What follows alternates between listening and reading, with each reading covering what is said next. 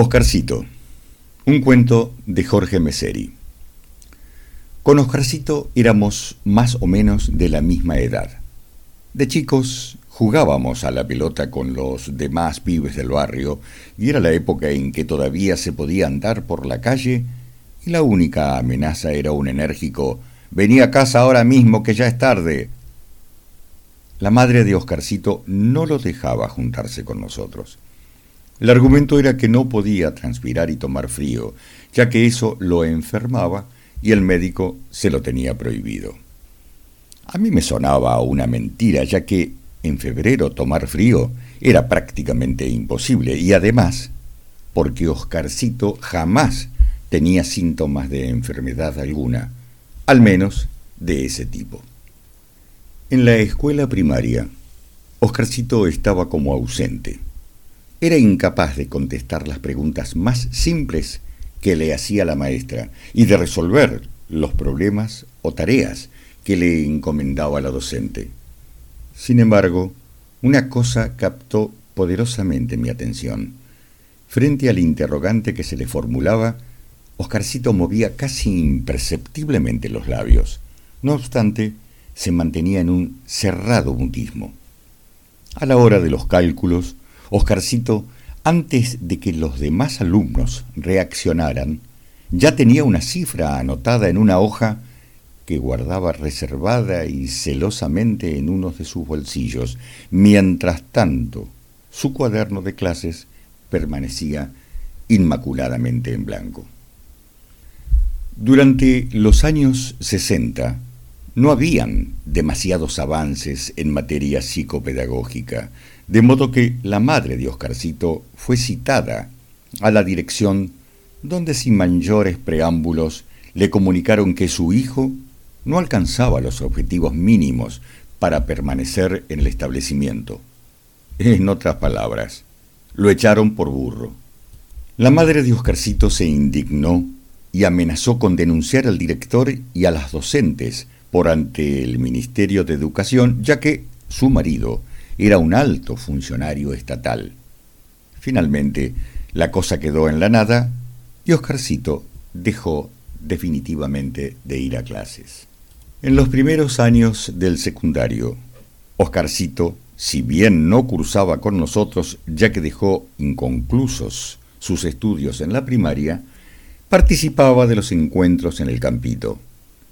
A sus trece años ya contaba con una barba tupida, fumaba convulsivamente un cigarrillo tras otro, su voz tenía el registro de un adulto y a veces llevaba escondida una botella de W, a la que le daba unos tragos directamente del pico. Su discurso era impropio de un pibito, más bien se parecía al de un tanguero del arrabal. Nos trataba de giles, por toser cuando dábamos una pitada, o nos ahogaba una arcada al tragar una pizca de alcohol. Nos aseguró que mientras su padre se bañaba y dejaba el pantalón sobre una silla, aprovechaba para sacarle pequeñas sumas de la billetera, tal recurso le aseguraba no despertar sospechas, de esa forma siempre contaba con fondos para sus vicios. Fue así que Oscarcito pasó a ser una especie de referente satánico, ya que nadie quería parecérsele, pero convengamos que sus libertades y excesos resultaban fascinantes. No tardó en aparecer en Oscarcito un precoz apetito sexual.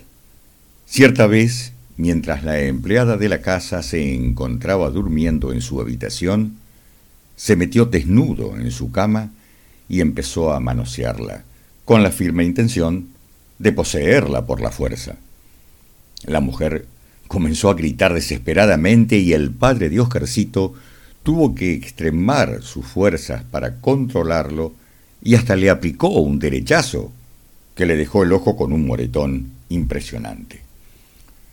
La víctima accedió a una cuantiosa indemnización a cambio de no formular la denuncia y jamás volvió a aparecer por la casa. En otra oportunidad, Un matrimonio amigo visitó la casa de Oscarcito y su hija, una niña de 11 años, sintió curiosidad por conocerlo. Oscarcito tirado en su cama miraba unas revistas porno que escondía en el entretecho. No pasó mucho tiempo hasta que un alarido desgarrante rompió la tranquilidad de la charla que en el living mantenían ambos matrimonios. Cuando irrumpieron en la habitación, la piba lloraba desconsoladamente, mientras Oscarcito, a la estupefacta vista de todos y sin pudor alguno, alcanzaba un descarado y desafiante orgasmo. Este último episodio fue el determinante para que Oscarcito fuera sometido a toda clase de estudios y exámenes médicos y psiquiátricos. Fue en una de esas internaciones que fui a verlo. Los padres de Oscarcito se sorprendieron, ya que nadie iba a visitarlo. Permanecía en silencio, con el respaldo de la cama reclinado de manera de encontrarse prácticamente sentado. No me dirigió la palabra, ni siquiera para saludarme. Hizo una seña como para que me acercara y decirme algo al oído. En voz muy baja, casi en un susurro, me dijo, estos hijos de mil puta quieren operarme y no me dicen por qué ni de qué. Creen que no me doy cuenta. Me van a hacer una cagada y no puedo pararlos. Dame una mano. Ayúdame a escaparme. El desesperado pedido de auxilio fue interrumpido por la rauda e intempestiva llegada de un enfermero, el que luego de pronunciar una serie de falsas consideraciones, procedió a inyectar un poderoso sedante que sumió a Oscarcito en las tinieblas de la inconsciencia. Una semana después, volví a encontrarme con Oscarcito. Estaba en el patio de la clínica, en una silla de ruedas, y con un vendaje que le envolvía la cabeza. Tenía la mirada perdida y la baba le chorreaba por la comisura de los labios. No me saludó, no me reconoció, no pronunció una palabra. Solamente su mirada parecía decirme, te dije que me harían una cagada.